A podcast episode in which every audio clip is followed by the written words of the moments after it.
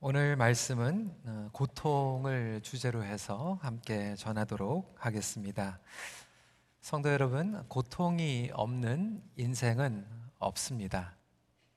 아, 요즘 신방을 하면서 아, 느끼게 되는 것은 우리 교회에서도 아, 고통 가운데 계시는 분들이 참 많이 있다라는 것을 느끼게 됩니다. 어, 그 고, 고통 가운데 계시는 것을 보면 어, 저도 너무나도 안타깝고 그 고통을 함께 느끼기도 합니다. 어, 질병 때문에 고통 가운데 계시는 분들이 많이 계시죠. 사랑하는 사람, 소중한 사람을 먼저 보내고 고통 가운데 계시는 분들이 있습니다. 꿈꿔왔던 것, 기대했던 것들을 잃어버리고 또 실패 가운데 그 고통 가운데 계시는 분들이 계시고요.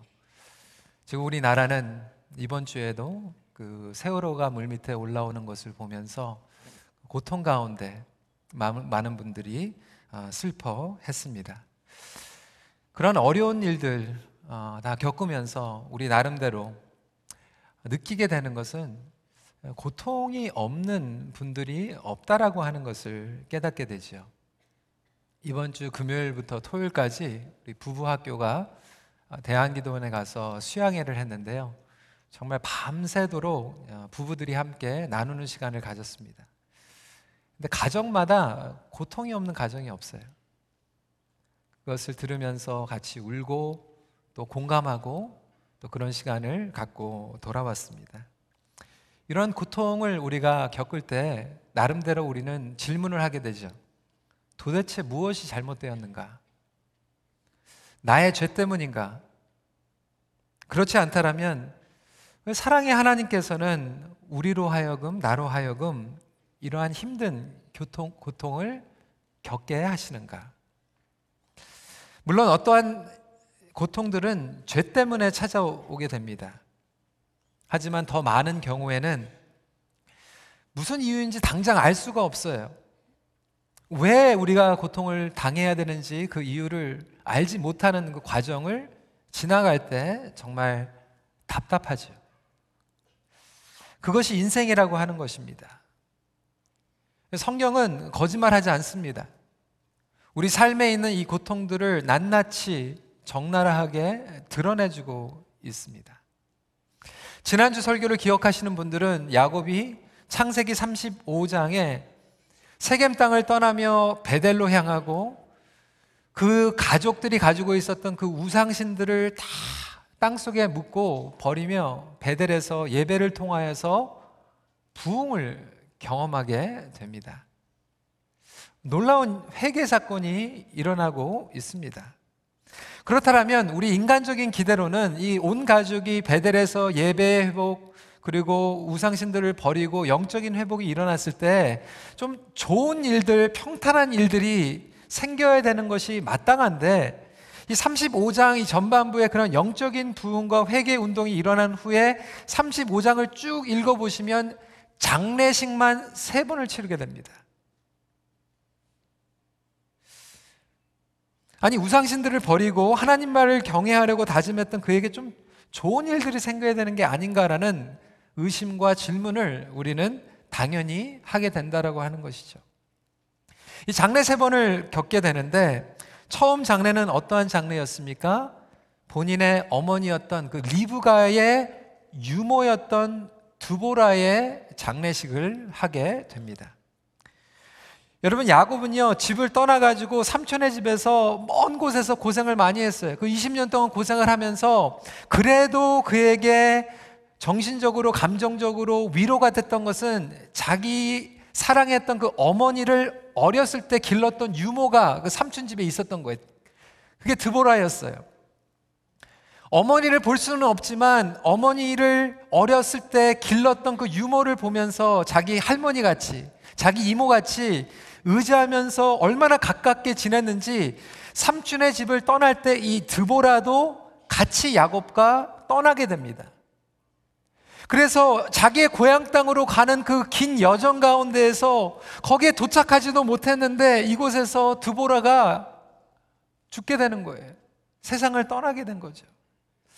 얼마나 슬펐는지 야곱의 그 심정을 적혀주고 있는 것이 그 나무 이름이에요. 나무 이름을 알론바굿이라고 얘기하는데 이 나무의 이름은 눈물의 나무, 애통의 나무, 고통의 나무라고 이름을 줬던 것입니다. 야곱이 얼마나 슬펐는지 그 나무 이름만 봐도 우리가 짐작이 갑니다. 그만큼 먼 곳에서 이 드보라를 의지했어요. 근데 여러분 이 35장을 보니까 그 드보라를 잃고 나서 또 장례를 치르게 되는데 이번에는 정말로 자기가 소중하게 사랑했던 누구죠? 라헬이 세상을 떠나게 됩니다. 세상에 어떻게 이런 일이 있습니까? 드보라가 세상을 떠나고 라헬이 세상을 떠나게 됩니다. 그리고 나서 헤브론 땅에 도착해서 드디어 아버지 이삭을 만나는데 재회도 잠시일 뿐 이삭도 세상을 떠나요. 아니 세상에 이 35장에 지금 장례가 지금 세 번이 연속으로 일어나고 있어요. 소중한 사람 그 한 사람만 잃어도 너무나도 고통스러운데 세 번이나 연속으로 일어나고 있다라고 하는 거예요. 그러면서 37장에 오니까 라헬 뱃속에서 난 자기의 가장 사랑했던 요셉을 잃고야 마는 장면이 지금 본문에서 벌어지고 있는 것입니다. 물론 저와 여러분들은 이야기를 잘 알고 있습니다. 요셉은 죽은 게 아니었어요. 형들이 죽이려고 하다가 애굽의 노예로 팔려 넘겨버리죠. 하지만 아버지에게는 형들이 거짓말하기 위해서 염소의 피를 묻혀가지고 어, 요셉의 옷을 갖다 주면서 아버지한테 거짓말을 하죠. 아버지, 요셉이 죽었습니다. 지금 야곱에게는 요셉이 죽은 거예요. 너무나도 처절하게 애통하고 있는 그 장면이 34절에 적혀져 있습니다. 제가 읽어드리겠습니다. 자기 옷을 찢고 굵은 배로 허리를 묶고 오랫도록 그의 아들을 위하여 애통하니라고 이야기하고 있습니다. 사랑하는 성도 여러분, 이렇게 우리는 온전치 못한 세상을 살아가고 있어요. 이렇게 고통을 경험하게 됩니다. 그것이 죄 때문이든 아니면 자연적인 법칙에 의한 거든 그것에 상관없이 고통은 우리에게 힘든 거예요. 하지만 성경은 이 고통을 우리가 인생을 살아가면서 피할 수 없다라고 이야기하고 있어요. 하지만 분명한 것은 고통을 통하여서 배울 수 있는 것들이 있다라고 하는 것이죠. 그렇다면 하나님의 뜻을 배우고 하나님의 뜻을 깨달아야 하는데 이 고통을 통하여서 하나님께서 우리에게 주시기 원하시는 것은 무엇인가? 오늘 세 가지를 함께 나누길 원합니다. 첫 번째로는 고통을 허비하지 마십시오.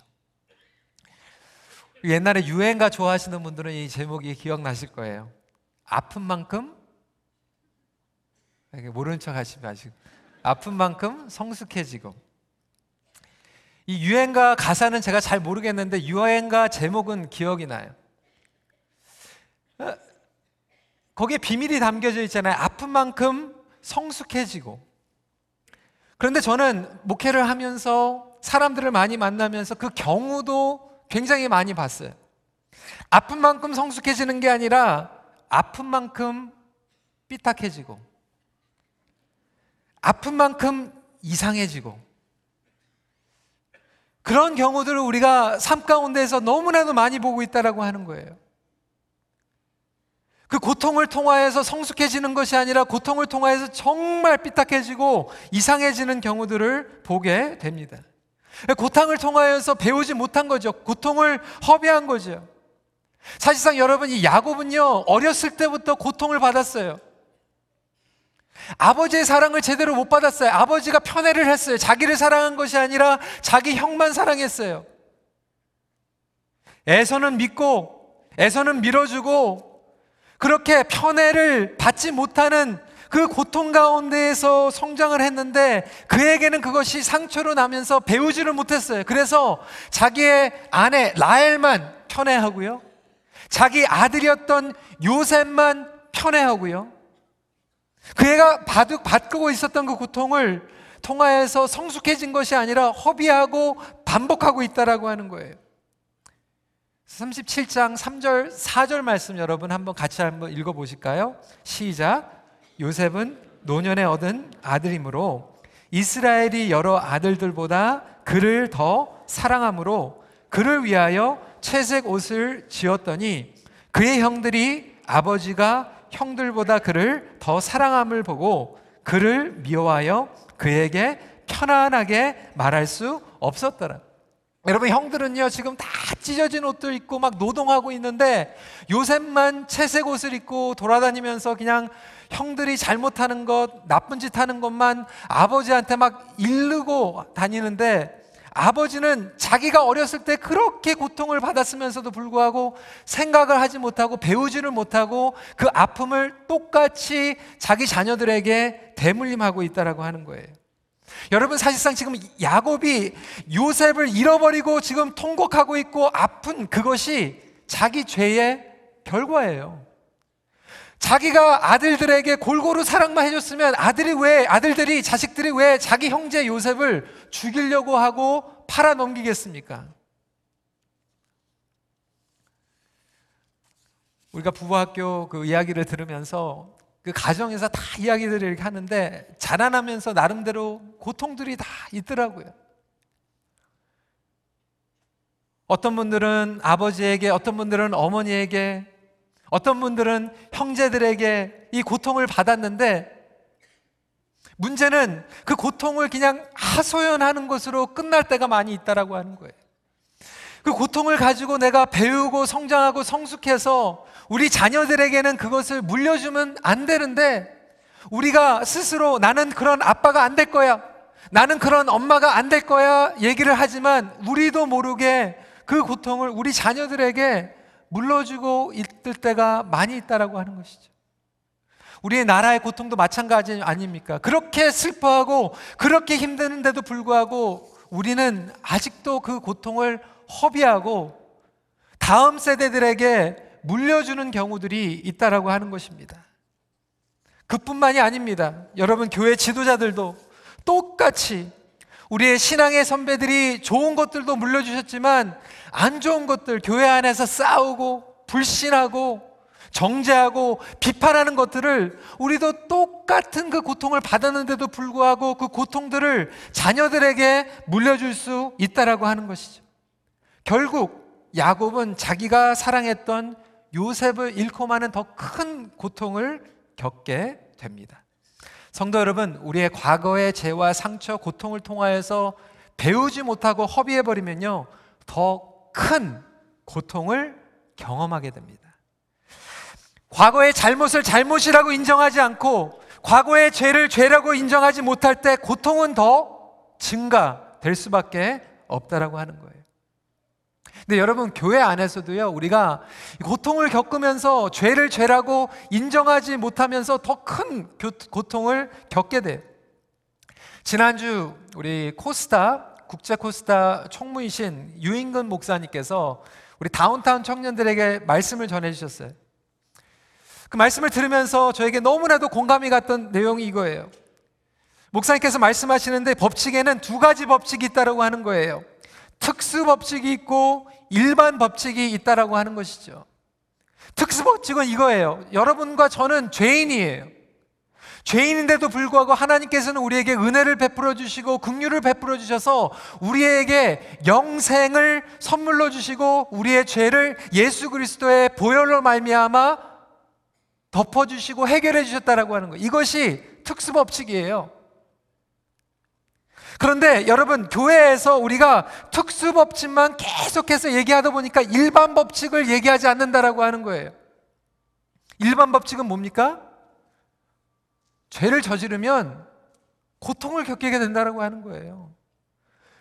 죄를 겪게 되면 그 죄에 대가가 있다라고 하는 거예요.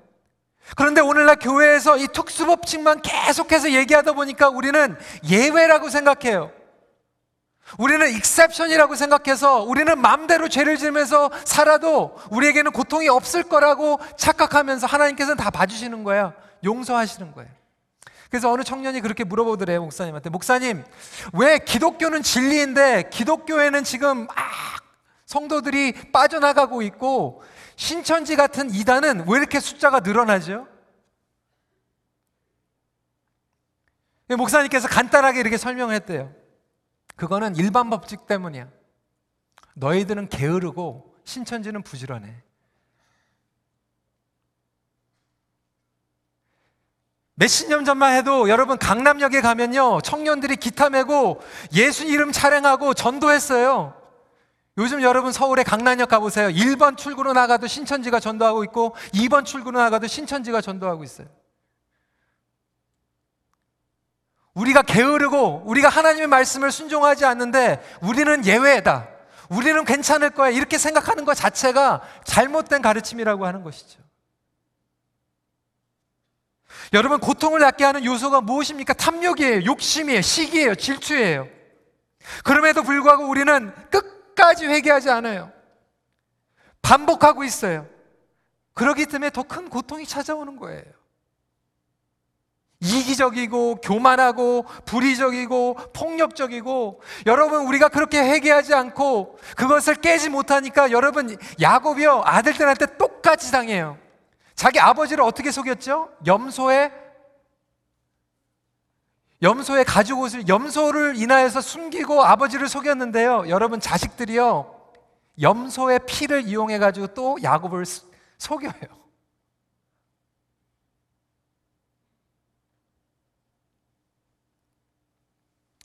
우리가 좌절감과 실패의 고통, 그것을 통하여서 허비하지 않는 저와 여러분들이 되시길 주님의 이름으로 축원합니다. 그것을 우리가 배우지 못하고 허비하고 똑같이 반복하면 오히려 다음에 더 큰 고통이 찾아오게 된다라는 것을 성경은 우리에게 미리 보여주고 경고하고 있다라고 생각이 됩니다. 여러분 어떤 분들은 아예 그냥 초월했어요. 에 그냥 그렇게 사는 거지. 강팍한 거지 이게 초월이 아니에요. 어떤 분들은 집착하죠. 초월이나 집착이나 다 건강한 것이 아니에요. 하나님께서는 그 고통을 통하여서 우리에게 치유와 성장과 성숙을 원하고 계신다라고 하는 것이죠. 그렇다면 두 번째로 고통을 통하여 거룩한 꿈을 꾸십시오. 여러분 고통을 통하여 하나님께서는요 거룩한 꿈을 우리에게 주시기도 합니다. 여러분 성경을 쭉 보세요. 하나님께서 꿈을 주신 인물들을 보시면 그 인물들이 다 고통 가운데에서 하나님의 꿈을 받아요. 에스겔이 고통 가운데에서 비전을 보게 되고요. 니에미가 나라를 통하여서 고통을 갖고 있다가 꿈을 꾸게 되고요. 성경에 있는 모든 인물들이 그냥 편안하게 있다가 비전을 받는 게 아니라 고통 가운데에서 거룩한 꿈을 받게 된다라고 하는 거예요. 그렇다면 저와 여러분들이 고통 가운데 있지만 그 고통 가운데서 하나님의 거룩한 꿈을 사모하실 수 있도록 기도할 수 있는 저와 여러분들이 됐으면 좋겠습니다. 여러분, 라헬이 고통 가운데 있었어요. 레아는 애들도 계속 잘 낳고 있는데 자기는 자녀를 낳지 못하는 그 고통 가운데 있었는데 하나님께서는 라헬에게 기도에 응답을 해주시는데 누가 태어나죠? 요셉이었어요. 요셉은 꿈꾸는 자였어요. 여러분 고통 가운데 있는 사람들이요 하나님 앞에 나아가면 꿈을 주십니다. 30장 22절 24절 말씀 같이 한 목소리로 읽도록 하겠습니다. 시작. 하나님이 라헬을 생각하신지라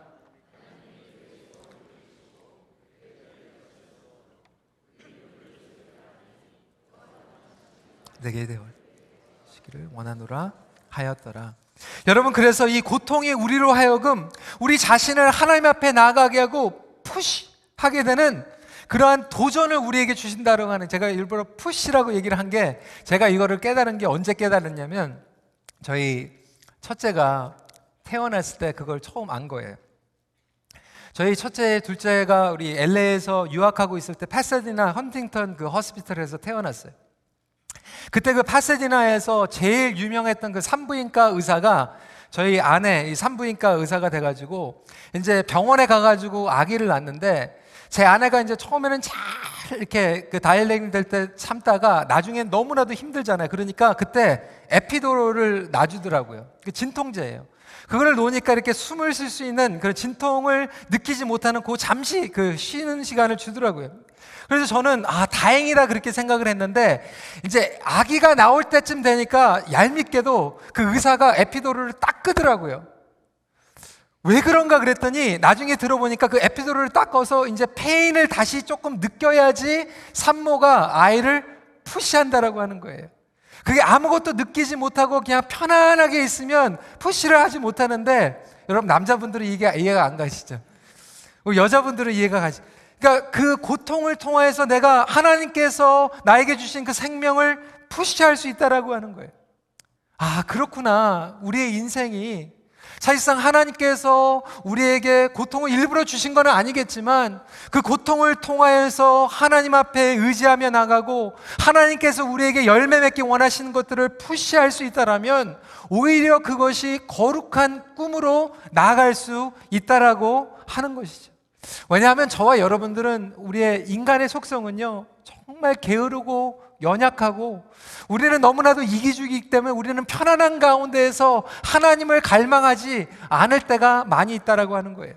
그래서 C.S. 루이스는 고통의 문제라고 하는 곳에서 이렇게 얘기하고 있습니다. 사람에 따라서 무서운 일이 일어나기 전에는 하나님께 귀를 기울이지 않는 습성들이 남아 있다. 그러므로 고통이라고 하는 것은 귀머거리에게 알아듣도록 하는 하나님의 확성기이다. 여러분, 야곱도요, 이스라엘이라고 하는 새 이름을 얻은 것이 고통을 통과하면서 얻게 된 거예요. 우리 한국에서도 간증 많이 들었지만 성령의 신, 중증 내성마비 그 고통을 통하여서 하나님을 아름답게 찬양하는 시들이 나오게 됩니다. 여러분 이지선 씨 간증 많이 들었잖아요. 그 아리따우고 그 예쁘장한 그 여대생이 화상을 입어가지고 얼굴이 다 타버렸는데도 불구하고 오히려 그 고통을 통하여서 하나님의 놀라우심을 간증하다 보니까 여러분 이번에 보니까 그 한동대학교에서 교수가 됐어요. 고통과 시련은 보통 사람들로 하여금 무너지게 만들어요. 저와 여러분들은 이 고통이 찾아오면 막 무너질 것 같아. 넘어질 것 같아. 그리고 대부분의 사람들이요, 넘어지고 무너집니다. 근데 여러분, 그 상담을 전문으로 하는 그 책에서 리서치를 했어요. 보통 고통이 찾아오면 사람들이 막 무너지고 낭망하고 쓰러질 수밖에 없는데 연구를 하다 보니까 그 중에 조금 예외들이 발견이 된 거예요. 무너지지 않는 사람들이 있는 거예요. 그래서 처음에는 아 이건 예외다. 그냥 제껴놨어요. 그래서 고통이 찾아온 사람들의 공통분모를 막 찾고 연구를 했는데 계속해서 이 설배를 하다 보니까 고통을 받았는데도 불구하고 세 가지로 나눠지는 거예요. 고통이 오니까 무너지는 사람이 있고 고통이 왔는데도 견디고 있는 사람이 있고 어? 고통이 왔는데 오히려 드라이브 하는 사람들이 있다라고 하는 거예요. 그래서 그것을 오히려 반대로 연구하기 시작해서 어? 고통이 오면 무너져야 되는데 왜 어떻게 이 사람들은 트라이브하고 성장하고 있는가? 공통 분모가 뭔가? 무엇이 비결인가? 근데 여러분, 이 공통 분모가 뭐냐면 제가 이번에도 부부학교 통해서 또 간증도 다 똑같은 얘기인데 뭐냐면 여기 연구에서 이미 나온 거예요. 뭐냐면 누군가가 support 할 수 있는 대상이 있다라고 하는 거예요. 뭐냐면 아버지가 막 힘든 고통을 나에게 막 줬어요. 그런데 어머니가 막 support를 해주는 경우가 있고요. 아니면 아버지하고 어머니한테 버림을 받았는데 집안에 할머니나 할아버지가 support 해준 경우가 있고요. 형제나 의지할 사람이 아무도 없었는데도 불구하고 교회에 갔는데 교회에 전도사님이 support한 경우. 내가 너를 낳은 것, 내가 정말 너 때문에 정말로 후회한다. 막 이런 얘기를 듣다가 교회에 왔는데 너는 특별한 사람이야. 그 얘기 하나 듣고 막 변화된 경우. 학교에 갔는데 담임 선생님의 얘기를 듣고 support를 당한 경우. 공통적인 분모가 뭐냐면 그 고통 가운데서도 누군가 붙잡아주고 누군가가 support해주는 단 한 사람이 있었다라고 하는 거예요. 성도 여러분, 저와 여러분들이 그런 사람이 됐으면 좋겠습니다. 그런데 그 가운데서도 영적으로 보면 가장 확실한 서포터가 누구냐면 바로 하나님이라고 하는 거예요. 하나님께서 우리를 서포트해 주시고 하나님께서 우리에게 말씀을 해 주시고 우리가 하나님 앞에 나아갈 수 있을 때 하나님은 그 거룩한 아, 고통을 통하여서 거룩한 꿈을 주시게 한다라고 하는 거예요. 여러분 한번 따라해 보시기 바랍니다. pain을 prayer로 만들자.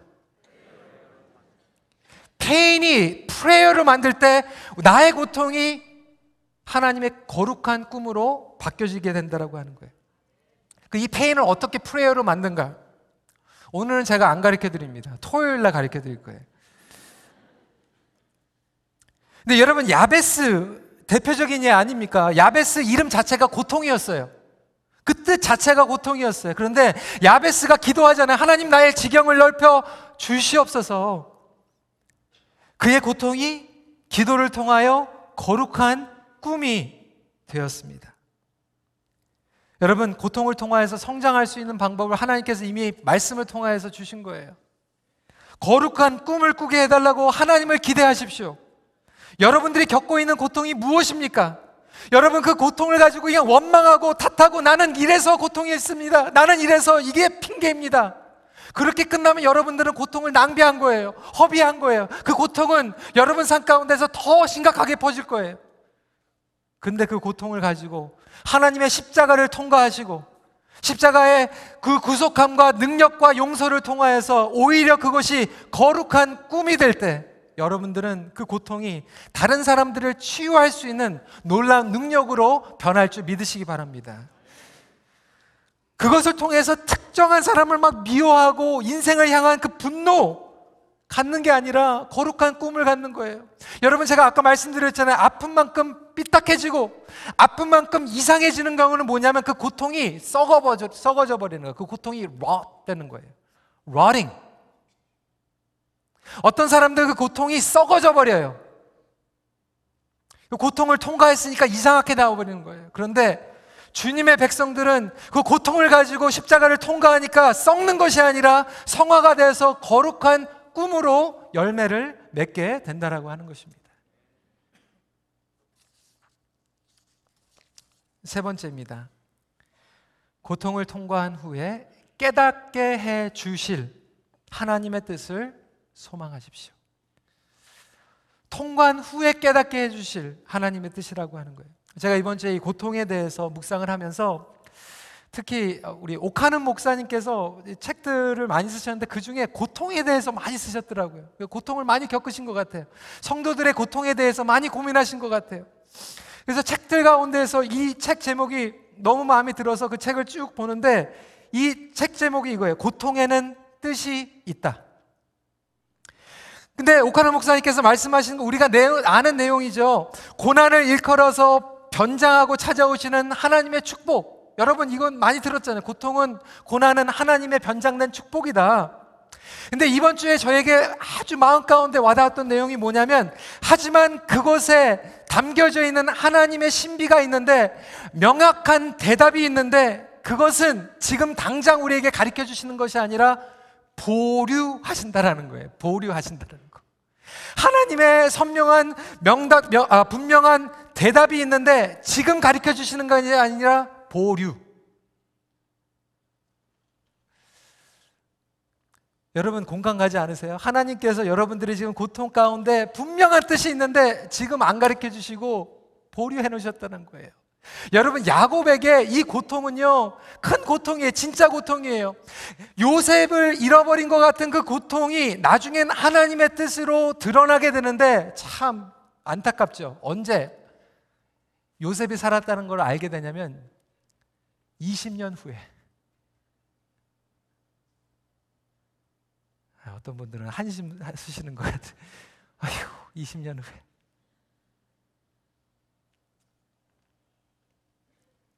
어떤 경우에는 내년에 알려주시기도 하시고, 어떤 경우에는 20년 후에 아프죠. 야곱이 지금 요셉을 잃어버리고 아파하지만 결국 하나님의 약속은 분명하게 이루어지고 있다는 것을 믿으시는 저와 여러분들이 됐으면 좋겠습니다. 하나님의 약속이 성취되는 과정은 먼 훗날 깨닫게 된다라고 하는 거예요. 지금은 너무 아프지요. 하나님께서 보류하셨으니까 답답하죠. 하지만 그 고통을 통과하면서 반드시 이루실 하나님의 뜻을 기대했으면 좋겠어요. 물론 우리에게는 부르심이 있고 꿈이 있어요. 그리고 여러분 부르심과 꿈 가운데는 반드시 고통이 따릅니다.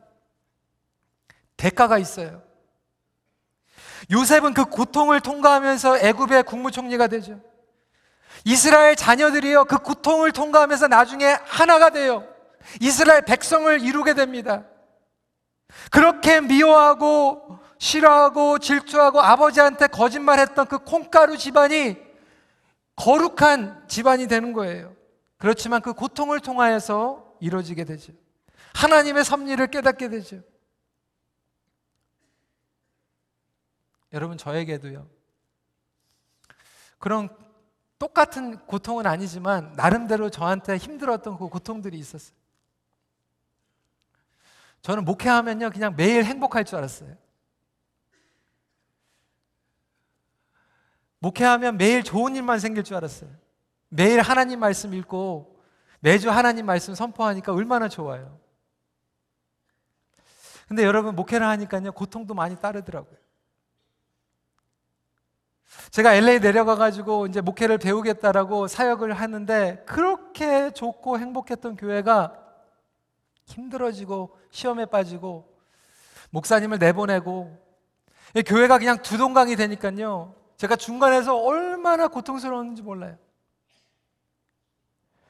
부모님들까지는 그냥 막 다 얘기도 안 하고 막 그냥 사이도 안 좋고 막 그러면서 떠나는데 애들은 다 맡기고 애들은 전사님 애들을 맡깁니다. 그러니까 애들을 제가 맡고 있는데 얼마나 힘들겠어요. 막 목회를 막 못할 것 같은 막 그런 고통 가운데 있었어요. 서로 막 미워하고 싸우고 하나님 제발 썰바이브 하게 해주세요. 견디게 해주세요. 얼마나 그 고통이 힘들었는지 몰라요. 그 어려운 상황 가운데서 기도를 인도해야 되고, 어려운 상황 가운데서 말씀을 전해야 되고,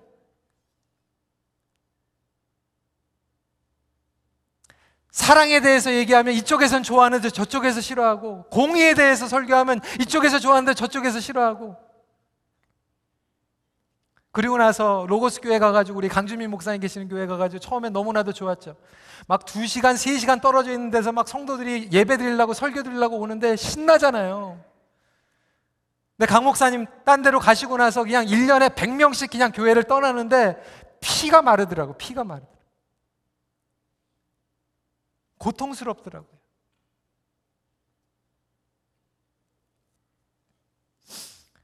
그때는 너무나도 그게 힘들었는데요.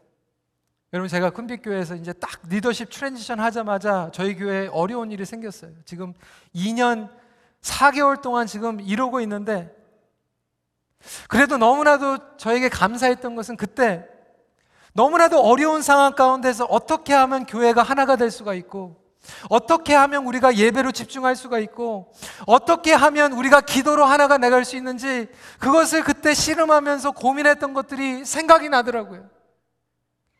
하나님께서는 그 고통을 통하여서 저에게 배워 알려주시는 것들이 있다라고 하는 것이죠. 그렇다면 여러분, 우리 이면수 목사님도 지금 고통 가운데 계시지만 그 가운데 보류하고 계시는 하나님의 뜻이 있다라는 것을 반드시 믿으시는 저와 여러분들이었으면 좋겠습니다. 우리 교회도 마찬가지로 고통 가운데 있지만 보류하고 계시는 하나님의 뜻이 있는 줄 믿으시기 바랍니다. 여러분, 이 고통을 통과하면서 우리 지난달에 호성기 목사님께서 기도회를 인다 하시면서 그 얘기 하시더라고요. 건강하면 여러분 그냥 성장해요. 애들이요, 건강하면 키가 크고요. 건강하면 힘도 세지고요. 그런데 애들이요, 우유 많이 먹고 건강한다고 키는 크지만 철이 들진 않아요. 건강하다고 철이 들진 않아요. 철이 드는 성숙해지는 것은 고통을 겪어봐야지 철이 드는 거예요.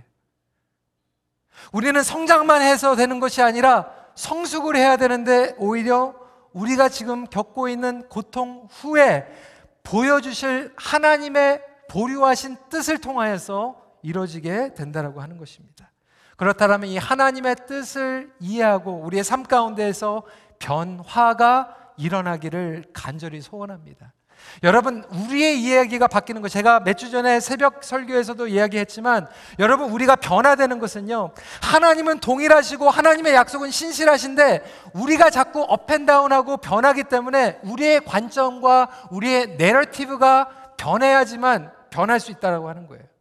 우리의 내러티브는 어떻게 바뀝니까? 하나님의 뜻을 이해할 때만 우리의 내러티브, 나의 이야기, 나의 스토리가 바뀌는 거예요.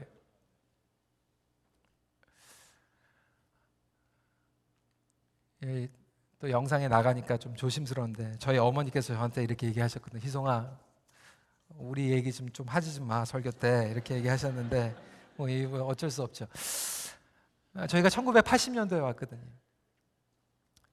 1980년도에 투자 이민을 오면서 저희 아버님 뭐 이민 가자고 이렇게 말씀하시고 저희 어머니는 그냥 막 마음이 왔다 갔다 하셨어요. 그래도 아버지가 이렇게 계속 말씀을 하시니까 어머니가 따라가지고 이렇게 오시면서 오는 과정에서도 하여튼 두 분이 그냥 동의를 하지 않은 그런 내용들이 있어요. 저희 어머니는 그냥 한국에 있는 그 아파트 그냥 놔두고 가자. 저희 아버지는 그거 놔두고 가면 여기서 뿌리를 못 내리니까 그냥 여기 와가지고 그냥 다시 하자. 이렇게 해가지고 그거 가지고 들으셨는데 저희 어머니가 그래도 아버지가 그렇게 말씀하시니까 그거 듣고 그냥 다 정리해가지고 오셨어요. 다 정리하고 오셔가지고 여기 오셔가지고 다 잃어버리셨어요. 그러니까 다 잃어버리시니까 이제 그때 너무나도 이제 저희 어머니가 그냥 속상하신 거죠. 그때 너희 아버지 말을 믿으면 안 됐는데, 아, 그때 그걸 놔두고 왔었어야 되는데, 하여튼 저희 어머니가 처음에는 그 얘기를 많이 하셨어요. 아, 힘들더라고요. 그런 얘기 들으면 저희 아버지도 힘드시고, 저희도 힘들고, 하여튼 그거를 얘기하시는 거예요. 그게 저희 어머니의 그 내러티브가 됐어요. 그때 이민 왔을 때 아버지 말을 듣고, 그때 왔을 때 그거를 다 정리해가지고, 그게 내러티브예요. 그거 그렇게 하면 안 되는데. 근데 여러분 그 시간이 지나고 나서 나중에 지금 이야기 들으면요. 그 네러티브가 바뀌어져 버렸어요. 얼마나 감사한지 저희 어머니가 이렇게 말씀하시는 거야. 그래도 하나님께서 우리를 여기에 불러주셔서 네가 이렇게 목, 목사가 되고 우리 딸이 교회에서 그렇게 잘 섬기고 우리 손자 손녀들이 이렇게 건강하게 잘 자라고 그 내러티브가 그냥 바뀌어져 버린 거예요. 상황은 똑같았어요. 고통이 없었다라는 게 아니에요.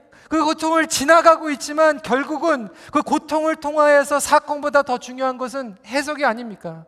하나님께서 그것을 보여주는 그 눈을 바꿔주시고 생각을 바꿔주시고 개념을 바꿔주시고 우리의 믿음을 성장 성숙시켜 주심으로 말미암아 결국은 나의 인생의 주어가 내가 아니라 하나님으로 바뀌었을 때 우리의 내러티브가 바뀌고 당신 때문에 아무개 때문에, 불경기 때문에, 목사님 때문에, 장로님 때문에 그렇게 원망하면서 살았던 우리의 내러티브, 그것 때문에 고통 가운데 있었던 우리의 내러티브가 하나님의 찬양과 감사로 바뀔 때, 하나님의 뜻이 우리의 삶 가운데에서 자연스럽게 스며들어서 우리의 삶 가운데에서 흘러갈 줄 믿으시기 바랍니다.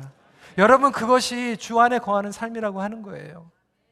어떻게 보면 하나님께서는 여러분들에게 20년 동안, 10년 동안 그것 싸움하고 계시는 거예요. 하나님께서 씨름하고 계시는 거예요. 네 내러티브가 바뀔 때까지. 언제까지 남편 탓, 언제까지 교회 탓, 언제까지 그것을 가지고 싸우려고 하느냐. 여러분, 우리에게 위대한 패배는요, 내 내러티브가 바뀌는 게 위대한 패배예요. 하나님이 하셨다라고 고백하는 것이 위대한 패배입니다. 항상 그때 환경이, 그때 불경기가, 그때 잘못한 사람이 주체가 되면 여러분 인생의 주인은 하나님이 아니라 그 사람이에요. 그 사람의 노예가 된 거예요. 여러분들의 잘못된 그 결정과 과거의 실패의 노예가 된 거예요.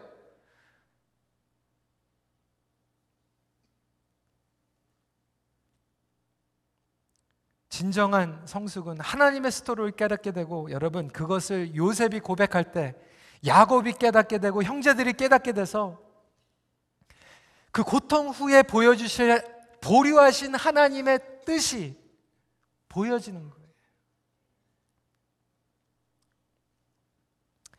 베드로전서 4장 19절 말씀 같이 읽어볼까요? 시작. 그러므로 하나님의 뜻대로 고난을 받은 자들은 또한 선을 행하는 가운데 그 영혼을 미쁘신 창조주께 의탁할지어다. 하나님 앞에 의탁하고 의뢰할 때 지금은 아프죠. 아프지 않다라는 게 아니에요. 얼마나 아파요. 정말 너무 아파하시는 분들.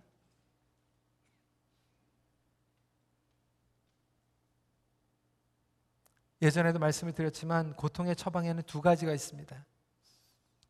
pain relieve가 있잖아요. 여러분 타일레놀 먹으면요 pain relieve예요. 그냥 잠시 잊어버리는 거예요. 근데 하나님께서는 예수 그리스도를 보내주셔서 우리에게 pain relieve로 오신 게 아니에요. 여러분 종교 예배 아 예배 드렸더니 오늘은 조금 괜찮은 것 같아. 그거 여러분 그 차원이 아니라고 하는 거예요. 하나님께서 우리에게 주신 것은 예수 그리스도를 통하여서 십자가의 그 고통을 감수하시고 우리에게 surgery를 하시는 거예요. 수술을 해 주시는 거예요. 그 고통을 주는 죄와 사망을 뿌리 깊이 해결해 주시는 예수 그리스도의 능력이 우리에게 있다라고 하는 것이죠. 히브리서 5장 7절 말씀입니다. 그는 육체에 계실 때 자기를 죽음에서 능히 구원하실 이에게 심한 통곡과 눈물로 간구와 소원을 올렸고 그의 경건하심으로 말미암아 들으심을 얻었느니라. 예수님도 통곡하시고 예수님도 고통을 겪으셨는데 예수님의 고통은 다른 게 뭐냐면 페인 윌리브로 끝나는 것이 아니라 히브리서 5장 9절에 보니까 그 고난을 통과하시면서 영원한 구원의 근원이 되셨다라고 하는 것입니다. 사랑하는 성도 여러분 오늘 말씀을 정리합니다. 여러분 고통 가운데 하나님의 거룩하신 뜻이 있다라면 그 거룩한 꿈을 소원하십시오. 고통을 낭비하지 말고 거룩한 꿈과 온전한 믿음으로 성숙시키시는 하나님 앞에 나아가십시오.